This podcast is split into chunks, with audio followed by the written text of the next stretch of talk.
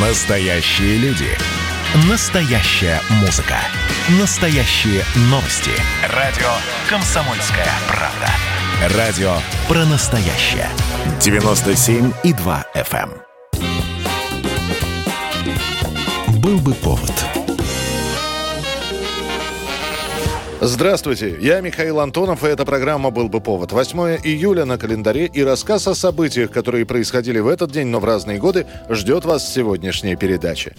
1944 год, 8 июля. В Советском Союзе теперь новое звание и новая награда. Теперь в нашей стране есть матери-героини, которым полагается одноименный орден, а также появляются медаль материнства и орден «Материнская слава». Это не только награда. Это еще и материальная помощь от государства тем, кто родил или воспитывает от пяти детей и более. Герои Советского Союза, герои труда, все могут без очереди. И правильно, что без очереди. Граждан. Правильно, товарищ сержант. Ну, а матери героини? Они все в очередь. Гражданка, А, успокойтесь. между прочим, гражданочка, У нас- всех, всех этих героев, товарищ сержант, их всех мать родила. Про воспитание в указе говорится отдельно. В годы войны увеличилось количество сирот, оставшихся без родителей, и решено поощрять тех, кто брал на воспитание осиротевших, тем более, что детские дома в те годы в Советском Союзе и так были переполнены. 1 ноября 1944 года в Кремле проходит торжественная церемония вручения первых орденов «Мать-героиня». Самый первый из них дадут домашние хозяйки, проживающие в поселке Мамонтовка Московской области, Анне Алексахиной. Она воспитала 12 детей. Восемь ее сыновей уйдут на фронт, четверо из них погибнут. Всего в советское время орденом «Мать-героиня» будет награждено почти 450 тысяч женщин. 1972 год, 8 июля. Неосвоенных, труднопроходимых, диких территорий на карте СССР хватает. Там нет дорог, лишь многокилометровые леса и болота. И вот теперь появляется идея осваивать эту территорию. ЦК КПСС утверждает в этот день проект строительства Байкало-Амурской магистрали. Уже через несколько месяцев вся страна знает аббревиатуру БАМ. Веселее, ребята, выпало нам Строить пуще железный, а короче вам О том, что эти золотоносные территории нужно осваивать, об этом говорят еще в 30-е годы 20 века, и даже были начальные попытки строительства, чтобы связать эти районы железной дорогой с Транссибом. Правда, строительство то начинается, то затихает, и даже специально созданный в те годы БАМЛАК – по сути, рабочая колония для осужденных мало спасала ситуацию. Снова говорить об АМе начали в 50-х годах, но освоение целинных земель тогда показалось важнее и перспективнее. А после ухудшения отношений СССР и Китая о Байкало-Амурской магистрали снова заявляют в полный голос. Несколько лет готовится проект, и вот в середине 72 года партия объявляет новое масштабное строительство всесоюзного размаха. С чего начинается БАМ? БАМ начинается, конечно, с изыскателей. Изыскатели первыми проходят и выдают более оптимальный экономический вариант. В данный период изысканиями БАМа занимается партия номер 12 Том Гипротранция. Уже по отбитой трассе и выданной строителями, строители делают разрубку просеки и идут дальше. Через полтора года на 17-м съезде ВЛКСМ БАМ объявляется ударной комсомольской стройкой, и прямо с этого съезда на строительство магистрали отправляется первый комсомольский отряд. 8 июля 1994 года. Северная Корея погружается в траур. На 82-м году жизни умирает великий вождь КНДР товарищ Ким Ир Сен.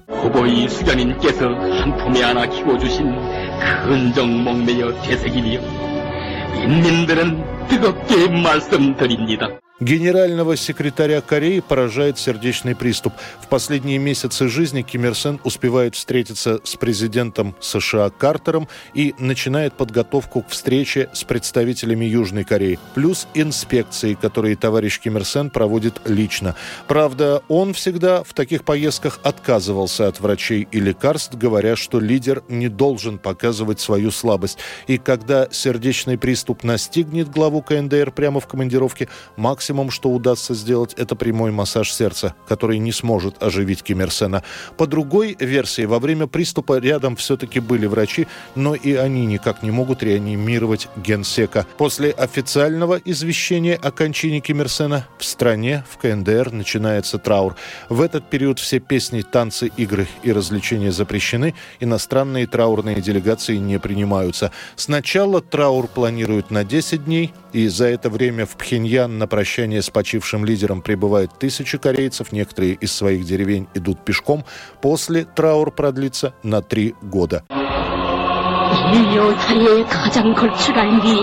인류 사리의 가장 걸출한 미인, 가장 위대한 수령, 만고의 영웅으로 높이 칭송받으신 위대한 수령님을 잃은 비통한 마음 안고 Тело Ким Ир Сена забальзамируют и поместят в мавзолей, а генеральным секретарем, новым генсеком КНДР станет сын Ким Ир Сена Ким Чен Ир, которого северокорейские СМИ представляют как надежного наследника революционных достижений великого вождя Ким Ир Сена. 1969 год, 8 июля. В этот день с одного дубля записана песня «Журавли» на музыку Яна Френкеля и на стихи Расула Гамзатова. Песню предлагают спеть Марку Бернесу. Музыку и перевод стихов Саварского, а Гамзатов писал стихи именно на этом языке, привозит домой к Бернесу Ян Френкель. Он наигрывает «Журавлей» на фортепиано, после чего замечает, что Бернес плачет. Марк Наумыч к тому времени уже смертельно болен и понимает, что «Журавли» станут его реквиемом. Пока организуют студию, оркестр, запись, болезнь прогрессирует. 8 июля Бернес приезжает в студию, чтобы записать «Журавлей». Он долго готовится и говорит, что вряд ли сможет выдержать большое количество дублей. Песня будет записана с первого раза. А спустя месяц с небольшим Бернес скончается. Во время похорон на Новодевичьем кладбище будут звучать журавли. Мне кажется, порою что солдат С кровавых не пришедшие полей Не в землю нашу полегли когда-то А превратились в белых журавлей они до сей поры с времен тех дальних Летят и подают нам голоса. Не потому так часто и печально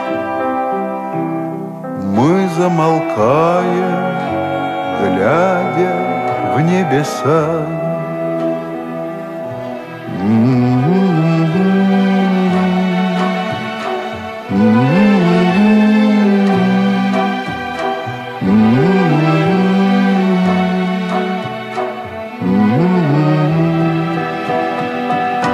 программа «Был бы повод» и рассказ о событиях, которые происходили в этот день, но в разные годы. Очередной выпуск завтра. В студии был Михаил Антонов. До встречи. «Был бы повод»